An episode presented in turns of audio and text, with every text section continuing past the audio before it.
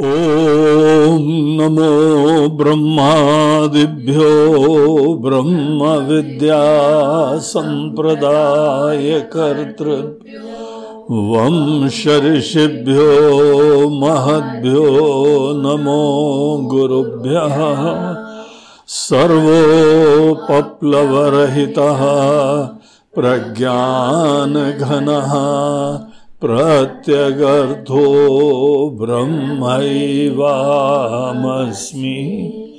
ब्रह्मैवाहमस्मि।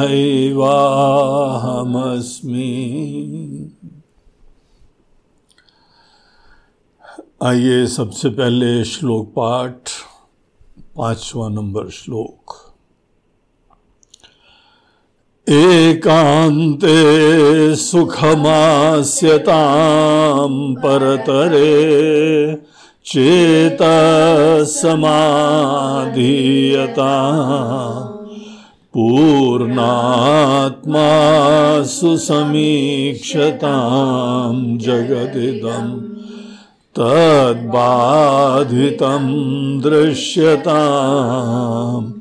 प्राकर्म प्रविलाप्यतां चितिबलात् नाप्युत्तरैश्लिष्यता प्रारब्धं त्विह भुज्यतामथ पर ब्रह्मात्मना स्थीयताम्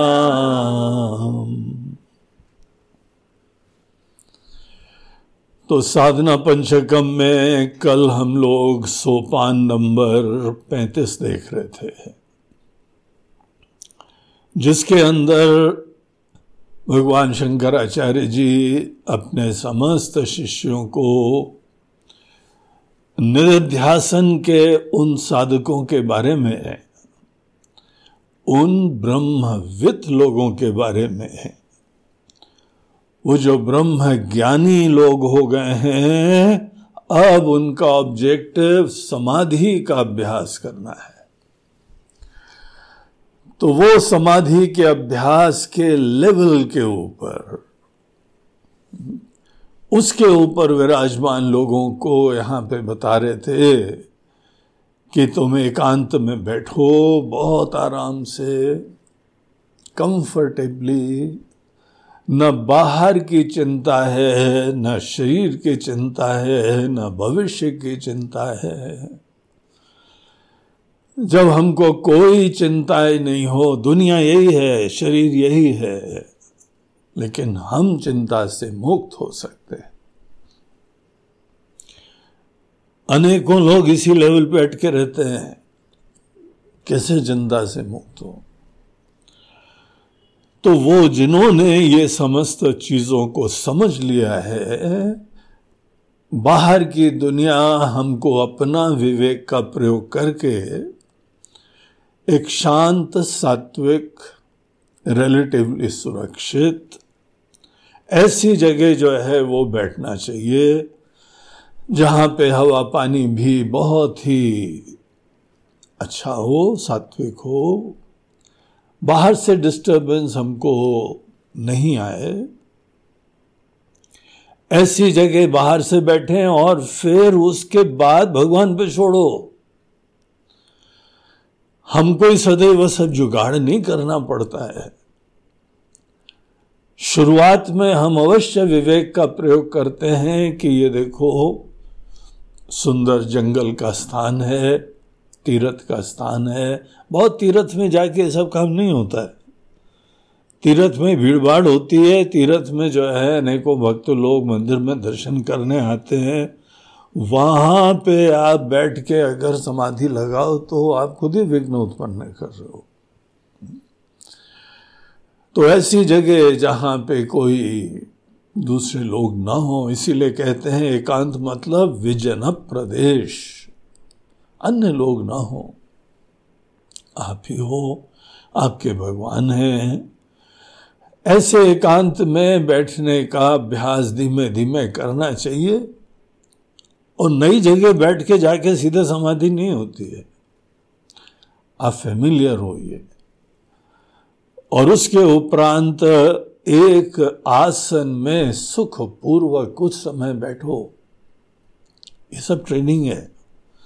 समाधि के अभ्यास में एक एक क्रम को सिद्ध करते हुए, उसके बाद पर तरे चेत समाधियता एक नित्य तत्व है, शाश्वत है, चिन्मयी तत्व है ब्रह्म स्वरूप तत्व है। जो आपने गुरु के चरणों में शास्त्रों के द्वारा ज्ञान प्राप्त करा है उस परमात्मा की तरफ़ मन मोड़ो। और वहाँ पर भी सोपाधिक रूप अब नहीं स्मरण करा जाता है। ईश्वर का जो उपहित रूप है, जो अनुग्राहक रूप है, सृष्टा रूप है, पालक रूप है, विनाशक रूप है, ये ब्रह्मा, विष्णु, महेश किसी का भी कोई सोपाधिक रूप का स्मरण नहीं करते उनकी आत्मा, उनका जो तत्व है, उसकी तरफ़ ध्यान ले जाते हैं, जो कि चिन्मयी सत्ता है, जो सच्चिदानंद स्वरूप है।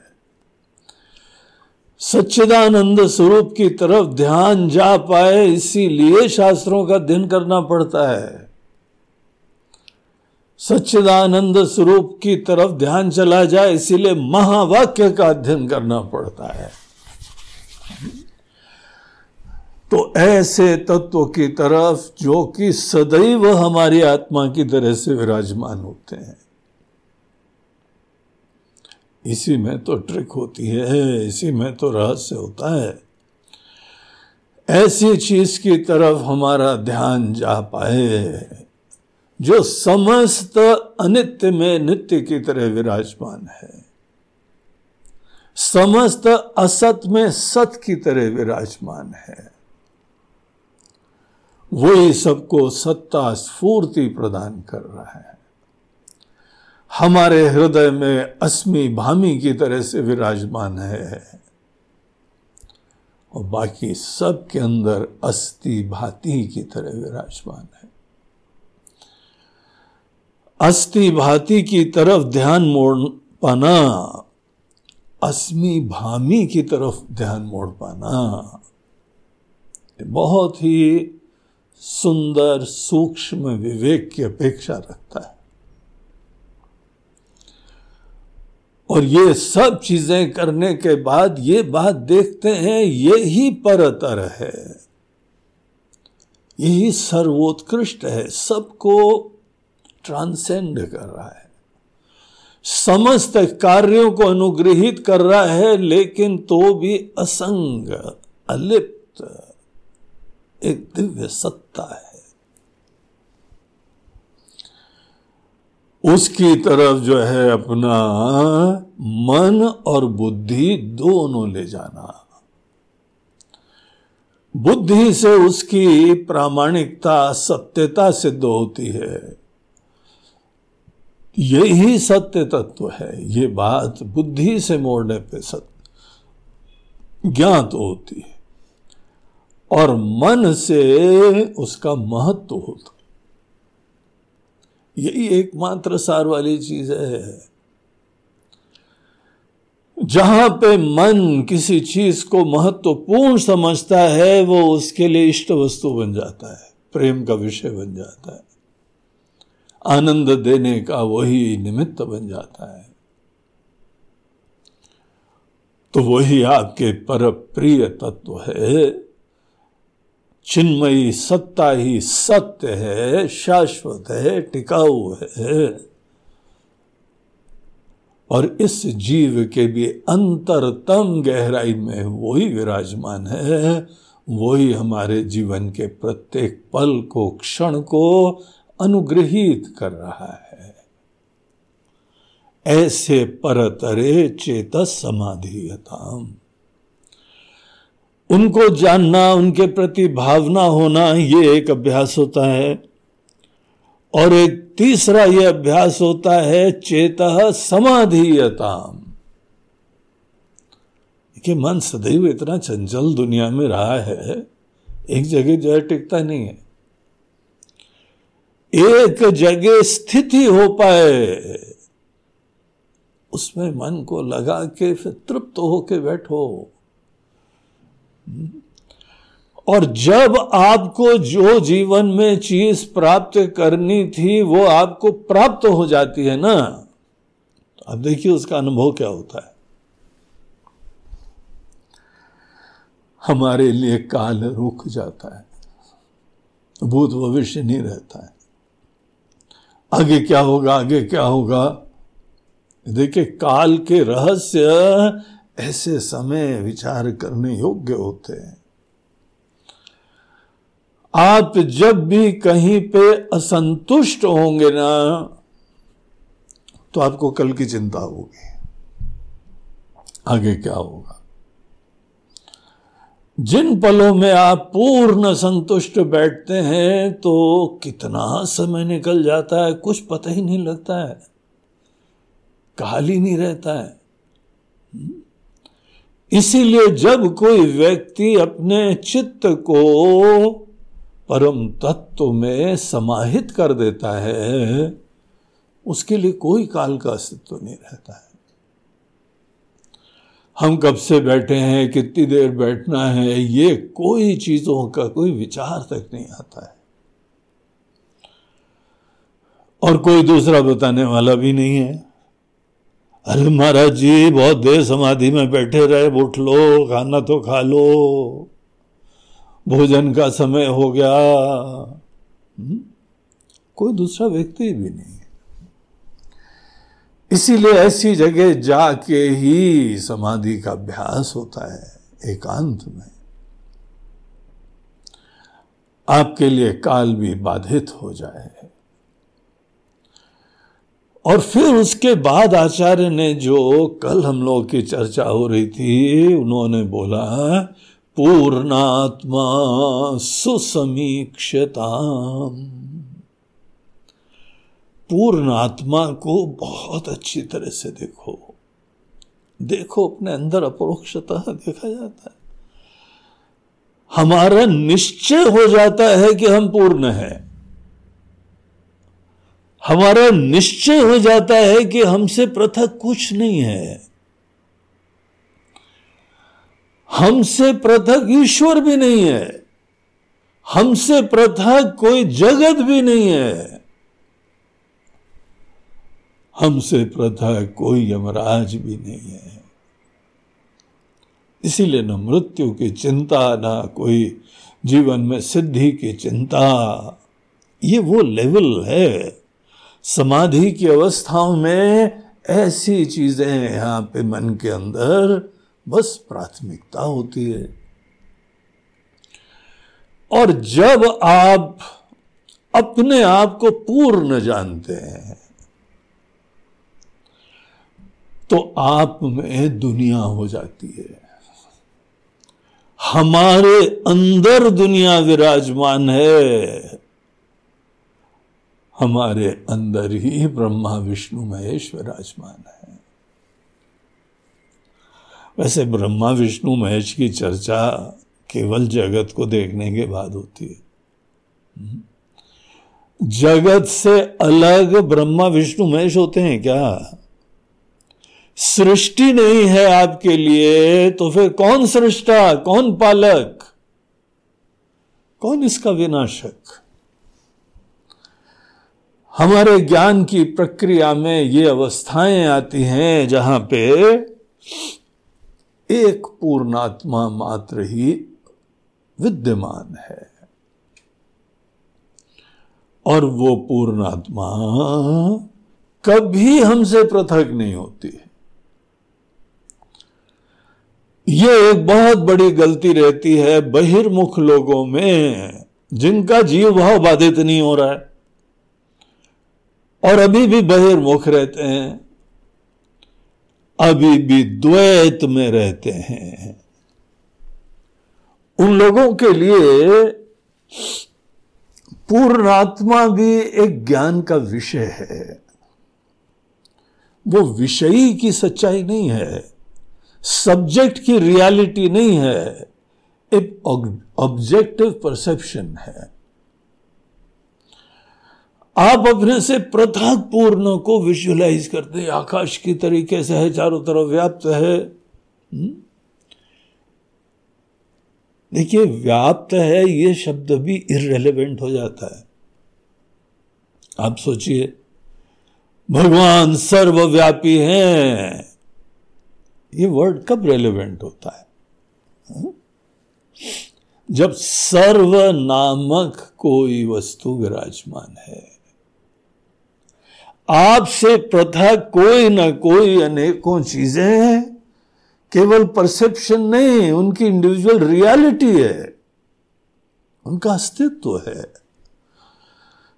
जब हम अनेकों प्रकार की ऐसी विविध चीज़ों को देखते हैं तब ये बात सार्थक होती है कि इन सब की आत्मा, इन सबको अनुग्रहित करने वाला, इन सबको आत्मवान करने वाला तो तब सर्वव्यापी वर्ड यूज़ होता है। लेकिन आपको जब यह निश्चय हो जाए कि जो यह चिन्मयी सत्ता है चिन्मयी सत्ता मात्र ही रियलिटी है। और हमारी रियलिटी, हमारे परमात्मा, प्रभु, परमेश्वर, इनकी रियलिटी, ये भी इन एसेंस मूल रूप से वो एक चिन्मयी सत्ता ही है। ये तो हम ही उनको भिन्न भिन्न रूप में देखना पसंद कर रहे थे। हुँ? हमको जीवन में बड़े विघ्न महसूस हो रहे हैं तो हम विघ्न विदाता का स्मरण करते हैं। हमको कोई लक्ष्मी चाहिए तो हम लक्ष्मी माता जी का स्मरण करते हैं। हम कौन से रूप में परमात्मा को देखते हैं वो ही हमारे जीवन की अवस्थाओं का सूचक होता है। हमारे लिए महत्व की चीज़ों का सूचक होता है। इसीलिए कोई सोपाधिक रूप समाधि में नहीं, स्मरण का, चिंतन का विषय होता है। सत्ता होती चिन्मयी सत्ता। शाश्वत सत्ता, अविनाशी सत्ता। ये सत्ता देखने के लिए तो अनेकों प्रकार की साधना करते हुए चित्त को सूक्ष्म करना पड़ता है। तब जाके सत्ता मात्र। देखिए, हम किसी से भी पूछें कि तुम्हारा परिचय क्या है, वो कोई ना कोई अपना रूप बताता है, अवस्था बताता है। हम्म? अपने रोल बताता है कि हम जो है, ये फलाना काम कर रहे हैं, फलाना दिमाग का काम कर रहे हैं। हम पिता भी हैं, पुत्र भी हैं और सबकी सेवा में लगे रहते हैं। बोलते देखो, ये सब चीज़ें आप हैं, लेकिन ये हमारी रियलिटी नहीं है। आप जो है, अपने गुरुदेव को देखते हैं तो आप शिष्य हैं। आप अपने शिष्यों को देखते हैं तो आप गुरु हैं। हम्म? आप अपने पेरेंट्स को देखते हैं माता पिता को देखते हैं। अभी श्राद्ध पक्ष संपन्न हुआ। पितरों को देखते हैं तो आप उनकी संतान हैं। और अपने ही बच्चों को देखते हैं तो आप उनके पिता या माता हैं। अब ये देखिए पॉइंट को नोट करिए, बड़ा इंटरेस्टिंग है। हम गुरु होते हैं, शिष्य होते हैं, माता होते हैं, संतान होते हैं, सदैव किसी और के द्वारा। दूसरे का होना ज़रूरी है हमारे इन लौकिक अस्मिताओं के लिए। अगर थोड़ी देर हम बोले, आप सबको किनारे कर दो। न सामने आपके माता है, पिता है, संतान है, परिवार है, पति है, पत्नी है गुरु भी नहीं है, आपके जो है, वहाँ शिष्य भी नहीं है, कुछ भी नहीं है। तो ये रिलेटिव आइडेंटिटीज कहाँ गई? ये सापेक्ष परिचय जो किसी के माध्यम से हम अपने अंदर क्रिएट करते हैं, वो तो सभी खत्म हो गए फिर हम क्या है? फिर हम अपने आप को ना गुरु कह सकते, ना शिष्य कह सकते। और ये गुरु शिष्य जो भी हमसे पृथक होते हैं, इनका परमार्थिक अस्तित्व तो थोड़ी है। शरीरधारी हैं, एक रोल प्ले कर रहे हैं, एक आशीर्वाद देने के लिए आए थे। उन्होंने तो अपना शरीर भी छोड़ दिया। चले जाएँगे। आप दूसरे की तरफ़ देखेंगे तो उसी क्षण आप दूसरा रोल धारण कर लेते हैं। जब बाकी सबको किनारे कर दें तो हम अपने बारे में केवल यही कह सकते हैं कि हम हैं। कुछ ना कुछ है। हम उसको उपाधि के द्वारा उपहित नहीं कर सकते, कोई नाम रूप नहीं दे सकते, कोई विशिष्टताएँ नहीं दे सकते। हम हैं, ये जीवन भर हमारी सच्चाई रही है। लेकिन इधर ध्यान नहीं जाता ये सतत विराजमान है। इस समय भी हम भी हैं, आप भी हैं। ये है होना। ये देखिए, एक अधिष्ठान के तरीके से। सदैव विराजमान है। हमको कोई इशू नहीं है कि हम कहीं पे शिष्य बन जाएँ, कभी गुरु बन जाएँ। हम्म? अगर हमको पता है कि हम मूल रूप से एक चिन्मयी सत्ता मात्र हैं तो कहीं गुरु बनने में, कहीं शिष्य बनने में, कहीं सारथी बनने में, कहीं पे कोई लीला करने में, कहीं कोई आशीर्वाद देने में कोई इश्यू ही नहीं है। और वो सब चीज़ें खेल बन जाती हैं। ये सब चीज़ें खेल खेल में होती रहती है। इसीलिए कैसी भी चुनौती हो, कैसी भी परिस्थिति हो, अगर मूल रूप से हम और आप केवल एक चिन्मयी सत्ता है और कोई भी परिस्थिति इसको बाधित नहीं कर सकती, कोई अवस्था बाधित नहीं करती है, इसके जैसा कोई दूसरा नहीं होता है। जो भी होगा, पहले सत्ता के द्वारा अनुग्रहित होगा, तब उसका अस्तित्व भी होगा। सत्ता विहीन कौन सी चीज़ है यहाँ पे? सत्ता विहीन कुछ भी नहीं होता है। ये जो सत्ता है, ये पूर्ण है। तो ये अपने आप में कंप्लीट है। इसके दृष्टिकोण से दूसरे किसी चीज़ का अस्तित्व नहीं है। जीवन भर पूर्णता की तलाश करते रहे। लेकिन अपने आप को संकुचित, सीमित, उपहित, एक रोल में धारण करके पूर्णता ढूंढ रहे थे। पूर्णता ढूँढने के लिए अपना चोला उतारना पड़ता है। उपाधि और अपने नाम रूप, ये जो चोला है, इस चोले से फ्री करके देखना पड़ता है। और वस्तुतः ये सब नाम रूप हमने धारण भी नहीं करे हैं, केवल कल्पित है, धारणा मात्र है। इसीलिए तो कहा जाता है कि ये अध्यारोप है। ये सुपर इम्पोज है। ये अध्यास है। और क्योंकि हमारा बंधन केवल आरोपित है, इसीलिए देखिए, मुक्ति हमारी मुट्ठी में है। मुक्ति के लिए हमको मात्र कोई कल्पित को कल्पित जानना है और उसका अस्तित्व ही नहीं था। अस्तित्व होता तो कर्म करना पड़ता। कल्पित है, इसीलिए ज्ञान मात्र से मुक्ति होती। अब ये शास्त्रों में जो ऐसे मंत्र आते हैं, ज्ञानात एव तो कैवल्यम। मात्र ज्ञान से आदमी को कैवल्य की प्राप्ति होती है, पूर्णता, मुक्ति, केवल ज्ञान से। शुरुआत में कितना मुश्किल लगता था ना ये सब सोचना अभी भी बहुत को मुश्किल लग रहा होगा। इसीलिए ये हम लोग अभी तो पैंतीसवें सोपान में पहुँच गए भाई। अगर दिक्कत लग रही है, कोई चिंता मत करना।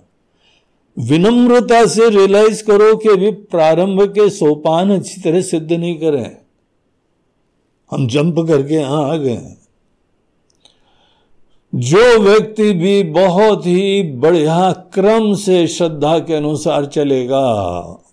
हमको याद है, इस ग्रंथ का एक और नाम बताया था, सोपान पंचकम। सोपान होता है सीढ़ी के अनेकों रंग। टप्पे। यहाँ के जो है वो लेबर और इंजीनियर लोग उसको स्टेप्स को टप्पे बोलते हैं। अब घर में जो है ना, वो फ़र्स्ट फ्लोर हो गया है सेकंड फ्लोर के लिए सीढ़ी बनानी है। जी कितने टप्पे बनाए हैं? हम्म? और वो टप्पों का कितनी हाइट रखे। हैं तो टप्पे बड़ी सी काम ने हम्म? काफ़ी सीढ़ियाँ बनवाई हैं। सीढ़ियाँ बनवाते बनवाते ये सब कुछ टप्पे वप्पे वर्ड जो है ना वो पकड़ में आ गए। तो अब इसको सोपान पंचकम बोलो या टप्पा पंचकम बोलो। कितने टप्पे हैं? तो बोलते हैं चालीस। सोपान पंचकम में चालीस टप्पे। तो टप्पे पंचकम इसलिए क्योंकि पाँच श्लोक में है, अन्यथा चालीस टप्पे वाला ग्रंथ। अब अगर सीधे आप जो है ना वो अपने अंदर ज्ञान व्यान का बहुत ज़्यादा अभिमान रखो मैं तो सब समझ गया हूँ तो समझ में आएगा, पता लगेगा। कुछ है ही नहीं दूसरा। तुम्हारे घर वाले ही नहीं है। हम्म? तुम्हारे माता पिता ही नहीं है। तुम्हारे गुरु ही नहीं है। तुम्हारे इष्ट देवता ही नहीं है। तुम्हारे कोई आचार्य लोग नहीं है। नहीं, शंकराचार्य जी तो है। शंकराचार्य जी कहा है? कौन से शंकराचार्य? शंकराचार्य जी भी एक अभिव्यक्ति थे। दिव्य अभिव्यक्ति थे।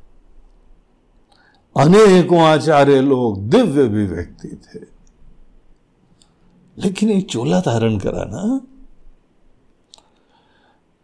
आपका ध्यान चोले पे नहीं, केवल चिन्मयी सत्ता पे जाना चाहिए। ये इन्हीं का आशीर्वाद है, इन्हीं का ज्ञान है।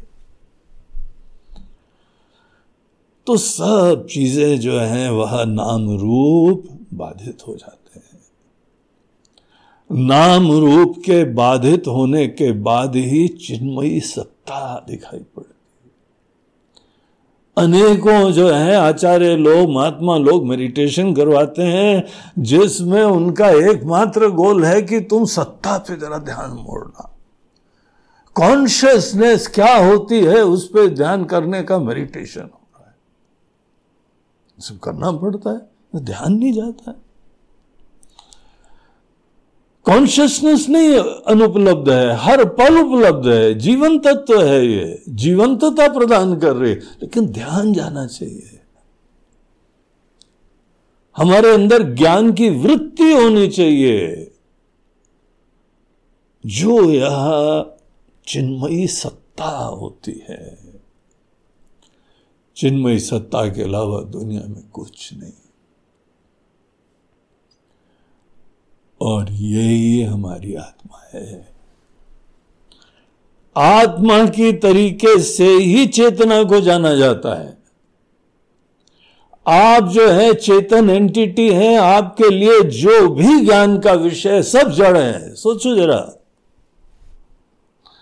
आप जिस चीज़ को भी देखेंगे, वो आपके द्वारा प्रकाशित होती है, तभी ज्ञान का विषय है। है ना? सोचो। कोई भी चीज़ हो, एक फूल है, हम फूल को प्रकाशित करते हैं अपनी चेतना से, तब फूल का अस्तित्व होता है। हमारे लिए। हर चीज़ हम पहले ज्ञान से प्रकाशित करते हैं, चेतना से प्रकाशित करते हैं। जो चीज़ हमारे ज्ञान का विषय ही नहीं है तो उसका अस्तित्व ही नहीं है। इसीलिए हर चीज़ जो कि चेतना के द्वारा प्रकाशित करी जाती है, तभी ज्ञान का विषय बनती है। ऐसी सब चीज़ों को जड़ कहा जाता है। जड़ चीज़ें स्वतः अपना भान नहीं करा सकती हैं। देखो तो उनकी मजबूरियाँ, उनकी लिमिटेशन सूर्य देवता आते हैं, तब दुनिया दिखती है ना? दुनिया क्या हुई? जड़। सूर्य देवता के अभाव में ये अपने आप रिवील होती है क्या? कमरे में लाइट नहीं है। कुछ नहीं दिखाई पड़ता है। मतलब सब जड़ चीज़ें हैं। आपका मन नहीं हो, साक्षी नहीं हो तो विचार नहीं दिखाई पड़ेंगे। भावना नहीं दिखाई पड़ेगी। ये भी जड़ हो गए। जो चीज़ भी हमारे लिए अनुभव का विषय है, सब जड़ होती है। चेतन केवल हम लोग होते हैं। हर व्यक्ति की आत्मा, हर व्यक्ति अपने दृष्टिकोण से देखे, यहाँ पर जो ज्ञाता है, जो नोअर है, जो जानने वाला है, वही तो प्रकाशित कर रहा हम ही प्रकाश स्वरूप। स्वयं विभाति अथा अन्यानी अपनी भाषयेत साधन बिना बगैर किसी साधन का आश्रय लिए हुए हम सब चीज़ों को प्रकाशित कर रहे और जब आप ही हैं, आपके अलावा कुछ नहीं है, तब हम सबको ही व्याप्त कर रहे हैं। हमारे अंदर ही सबका एग्जिस्टेंस हो रहा है। अगर हम चाहें, हम ना चाहें तो नहीं होगा। अगर आप चाहें तो आपके अंदर किसी चीज़ का विचार हो जाएगा। और आप नहीं चाहें तो बस एक ही सत्ता रहेगी। यही सबकी आत्मा, यही सबका अधिष्ठान, यही सबकी सच्चाई, यही इस दुनिया की सच्चाई है। और ये कभी बाधित नहीं होती। आप जगे रहे तो सत्ता, चेतना निगेट नहीं होती है। सो जाए तो स्वप्न भी चेतना की लाइट में देखा जाता है। मन पूरा लय हो जाए तो हमारे अंदर मन में कोई भी विचार नहीं आया था, इसका भी हमको प्रामाणिक निश्चय होता है। कुछ भी नहीं, सब चेतना के द्वारा प्रकाशित हो रहा है। पूर्णात्मा सुसमीक्षता अपनी पूर्णता को बहुत अच्छी तरह से देखो।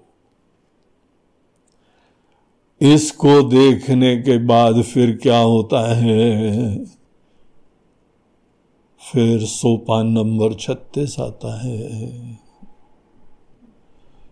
जो सोपान आज का है जगदिदम तद्बाधितम दृश्यता ये आज का सोपान है। जगत इदम तत् बाधितम दृश्यताम। दृश्यताम ये देखो, ये फैक्ट देखो। इदम जगत, ये जो इदम शब्द यूज़ होता है, जो भी, जिसकी तरफ़ उंगली से निर्देश करा जा सकता अंगुली निर्देश का विषय। जिसको आप ऑब्जेक्टिफाई कर सकते हैं, जिसको पिन पॉइंट कर सकते हैं, जिसको उंगली के द्वारा निर्देशित कर सकते हैं। कुछ ना कुछ है। क्या विराजमान है? ये दुनिया विराजमान है, यहाँ के लोग विराजमान है, यहाँ के विषय विराजमान है। देखो फल फूल सब विराजमान है। क्या सुंदर दुनिया बनाई भगवान ने। हम्म?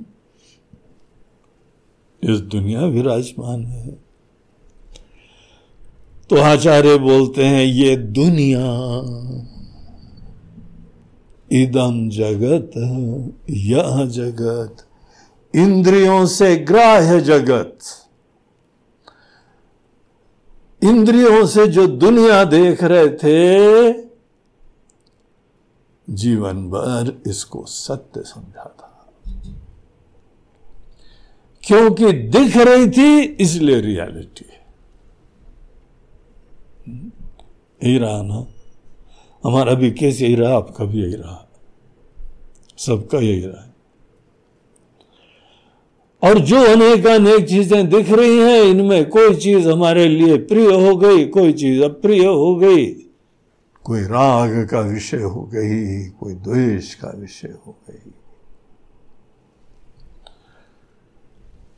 तो वही जो जो चीज़ें राग का विषय बन गई, वो हमारे लक्ष्य बन गए, उनकी प्राप्ति की कोशिशें हो रही हैं हुँ? तो ये हमारे जीवन के लक्ष्य बन गए। ये प्राप्त करना, ये सिद्ध करना। और जो जो चीज़ें हमारी दृष्टिकोण से बेकार हैं और फालतू के हैं, उनको हम दूर करते जाते हैं। और ये एंडलेस खेल चलता है। पहले जगत प्रस्तुत होता है, फिर जगत के अंदर अनेकों चीज़ें इष्ट और अनिष्ट होती हैं। कोई राग का द्वेष का विषय बनता है और अनेक अनेक चीज़ें, न राग न द्वेष, उससे उदासीन रहते हैं इंडिफरेंट रहते हैं। कुछ चीज़ें हमारे राग का विषय, कुछ चीज़ें द्वेष का विषय और अपनी भी आइडेंटिटी लिमिटेड और उसके बाद एक जो है यात्रा चालू हो रही है। एक चला पथिक अपने लक्ष्य पे हम्म, एक व्यक्ति अपनी यात्रा पे चला। हे यात्री कहाँ जा रहे हो? बोलते वो वो दिख रहा है ना। वो गोल वो लक्ष्य उसकी सिद्धि करे। ये कब तक चलता है? जन्म जन्मांतरों तक हम्म?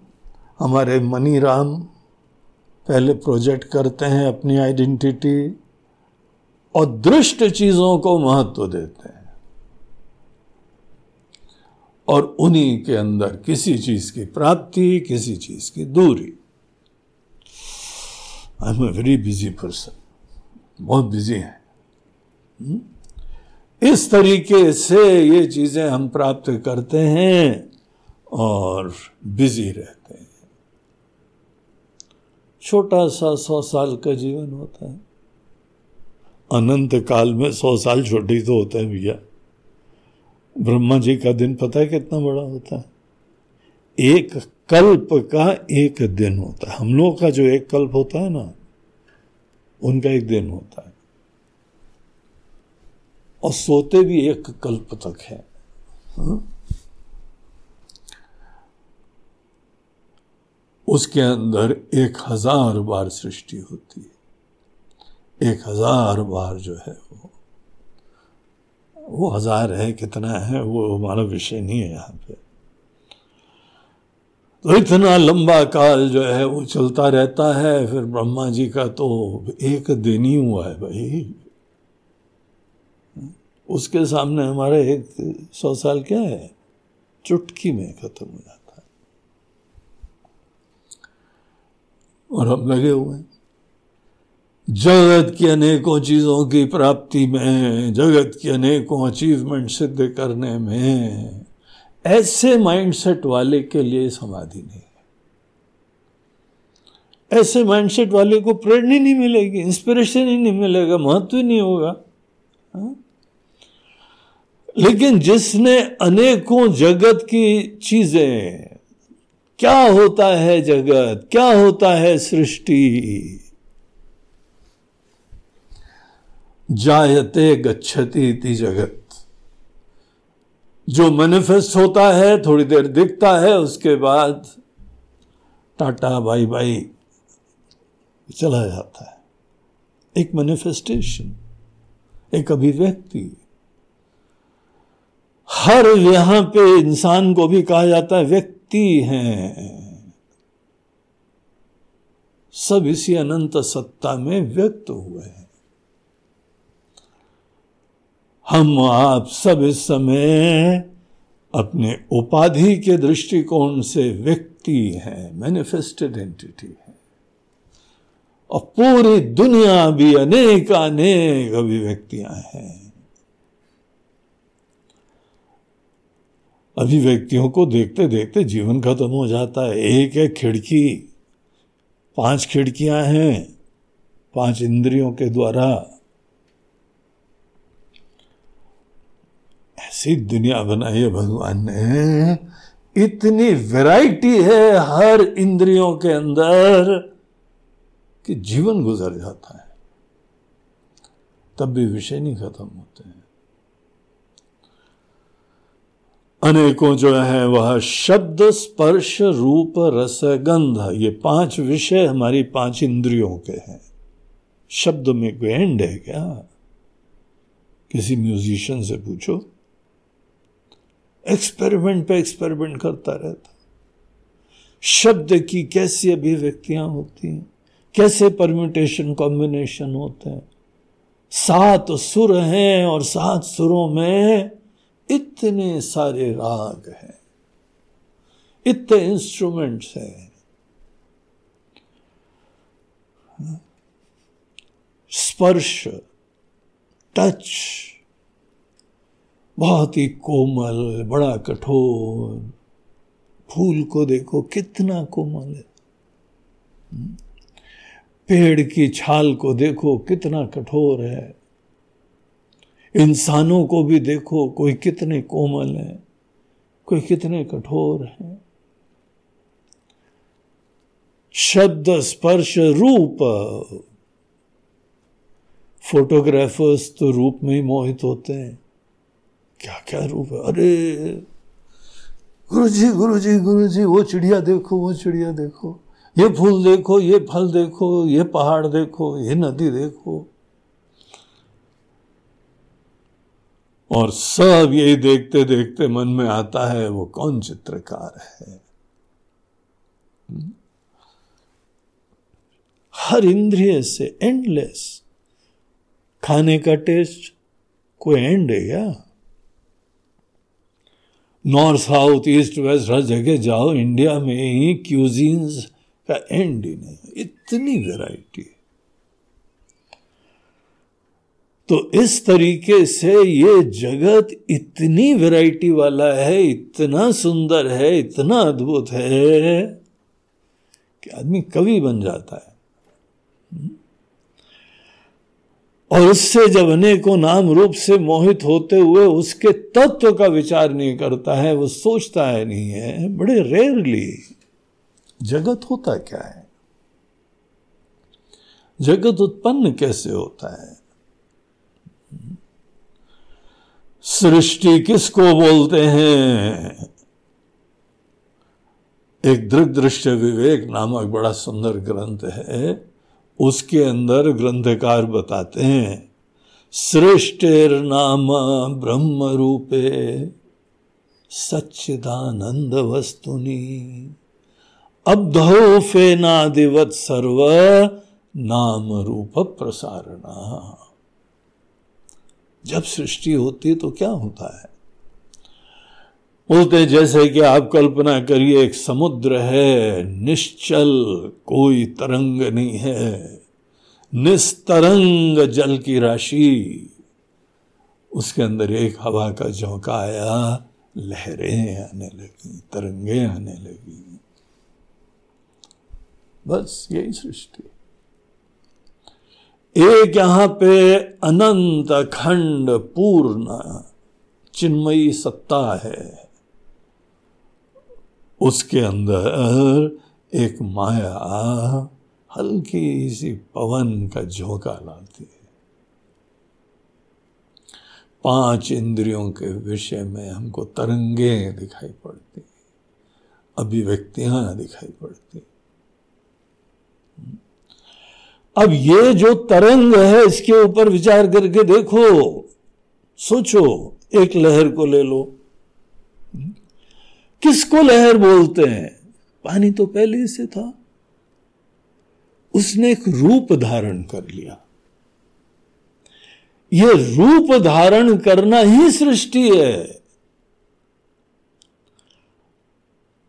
रूप न धारण करें तो कोई लहर नाम की चीज़ ही नहीं है।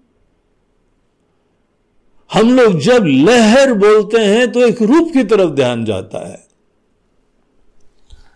उसी रूप से मोहित होते हैं, उसी रूप से अनेकों प्रयोजन सिद्ध करते हैं।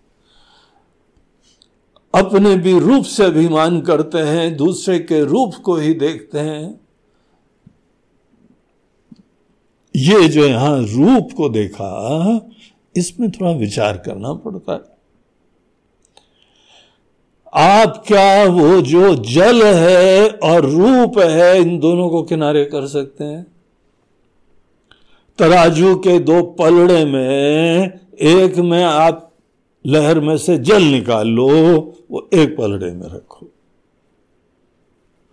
और जल से रहित रूप लहर एक दूसरे पलड़े में रखो आप जल निकाल लेंगे लहर में से तो लहर बचती है क्या? क्या बची? लहर का अस्तित्व ही नहीं है कोई। जो लहर की आत्मा है, जो लहर को आत्मवान कर रही है, जो लहर को सत्ता प्रदान कर रही है, उसको निकाल दें, लहर नाम की चीज़ ही नहीं है?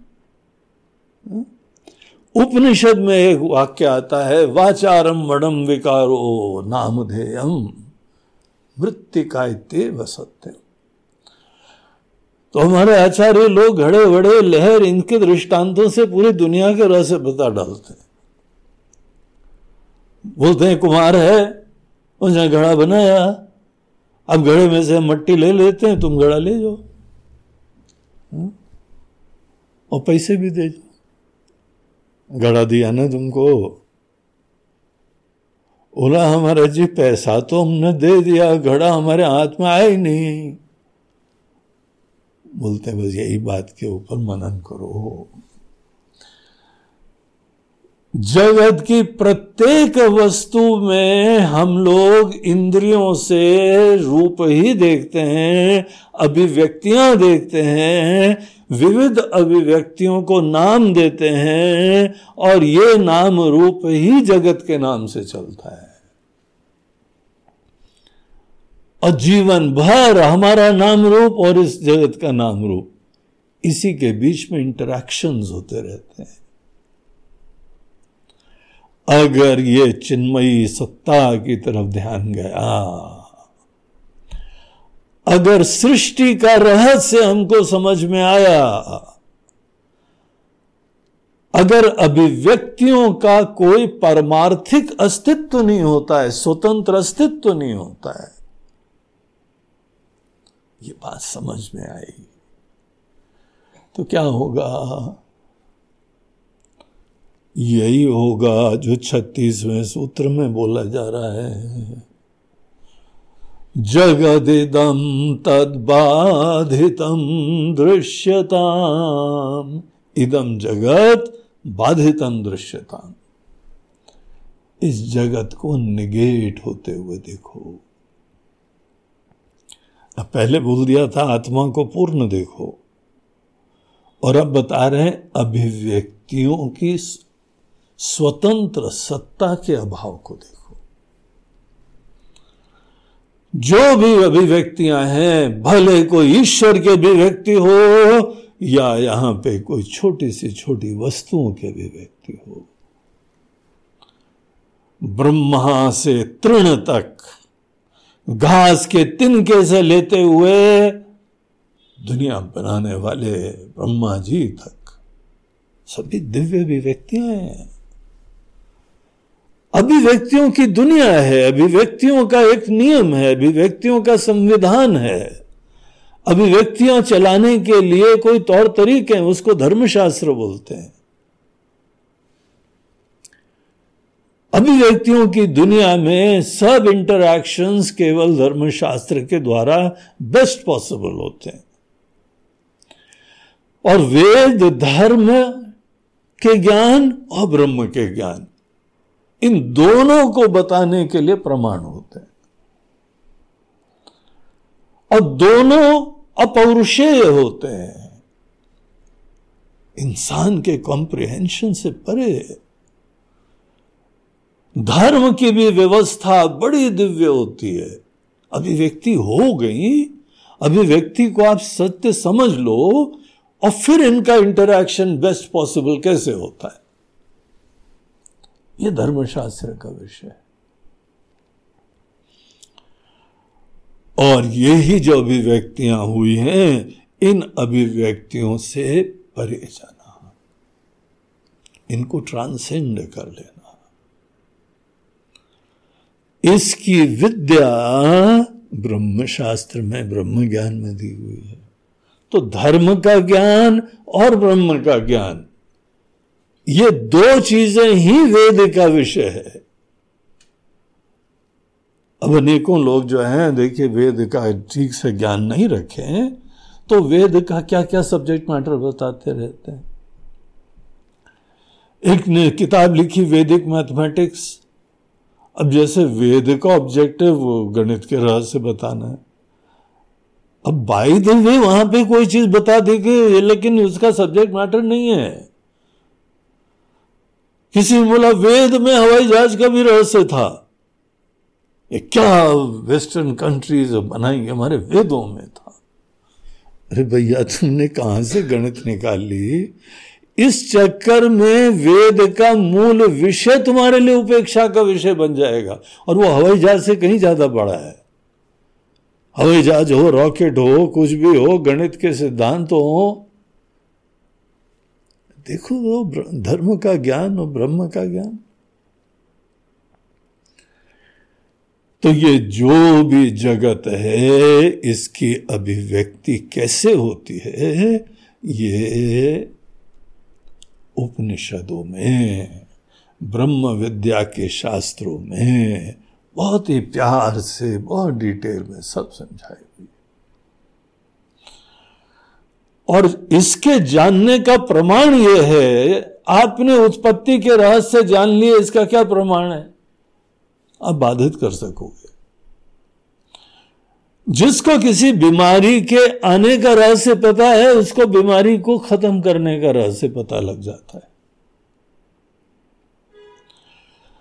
इसीलिए जगत को ऐसे जानना चाहिए कि निषेध संभव हो, बाधित करना संभव हो। इसीलिए वेदांत में प्रतिपादित सृष्टि का रहस्य ही प्रामाणिक है। बाकी सब जगत के बारे में, सृष्टि के बारे में जो बता रहे हैं इनकम्प्लीट नॉलेज है। क्यों? क्योंकि वो निगेट नहीं कर पा रहे। आप बीमारी को बहुत अच्छी तरह जानते हो, इसीलिए आप दूर कर सकते हो। कोई अच्छे डॉक्टर, कोई अच्छे वैद्य कोई सही में किसी बीमारी का रहस्य जानते हो तो उनके लिए दूर करना इश्यू नहीं है। पूरे जगत के उत्पत्ति का रहस्य जानो, जगत क्या है? सुख दुख का विषय क्या है?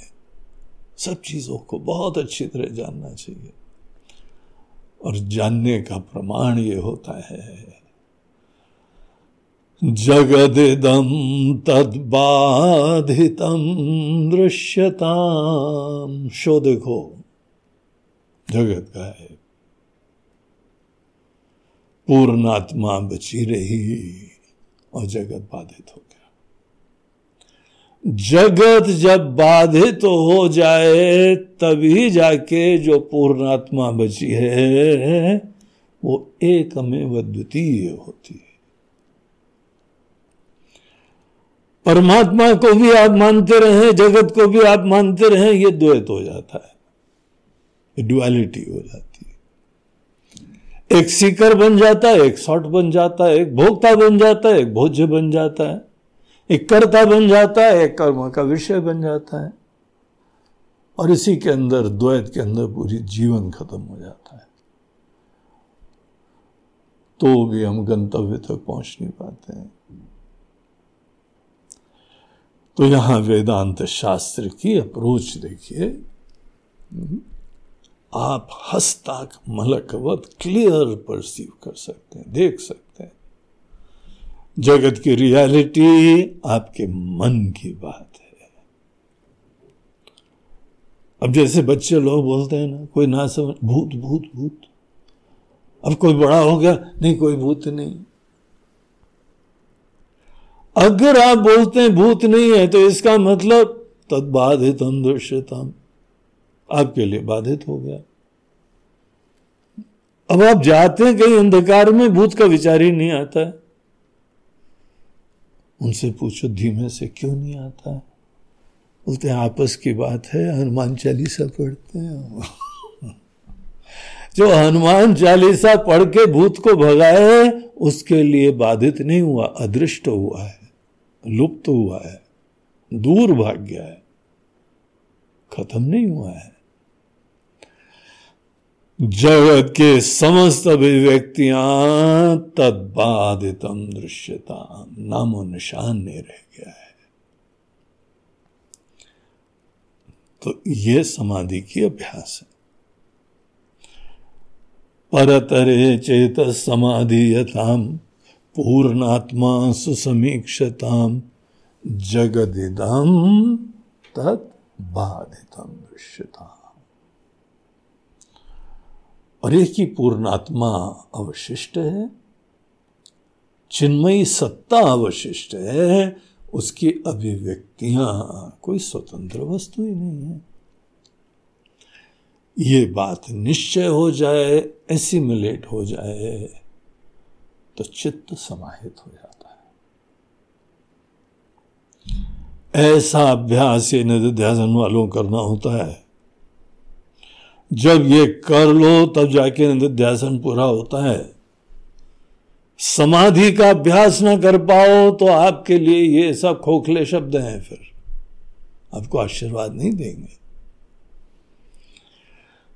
तो इसीलिए यहाँ पर ये छत्तीसवें सोपान में आत्मा की सत्यता और जगत का मिथ्यात्व। वो सुनिश्चित करा। नम पार्वती पते महादेव। आज का यह प्रवचन ज्ञान यज्ञ का आज का अनुष्ठान। इसके प्रायोजक हमारे इंदौर के विनोद कुमार अरोरा जी हैं। तो उन्होंने आज की यज्ञ की आहुति दी है।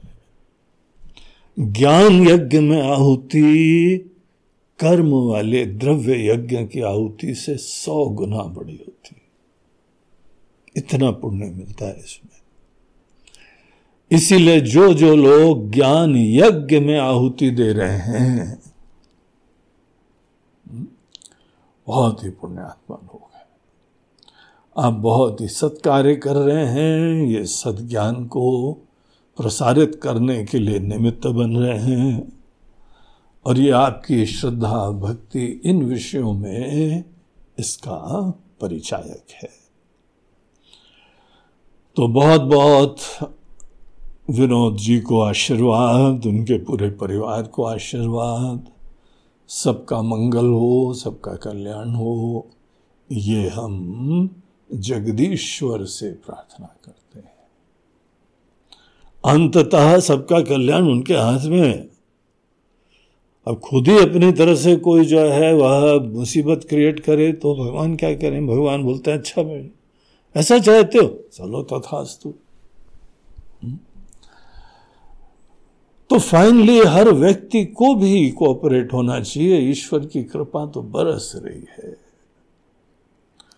आप सब लोग उसी कृपा के पात्र बने सबका मंगल हो। यही हमारी प्रार्थना। नमः पार्वती पते हरा। नर्मदे हर। बोलो गंगा मैया की जय।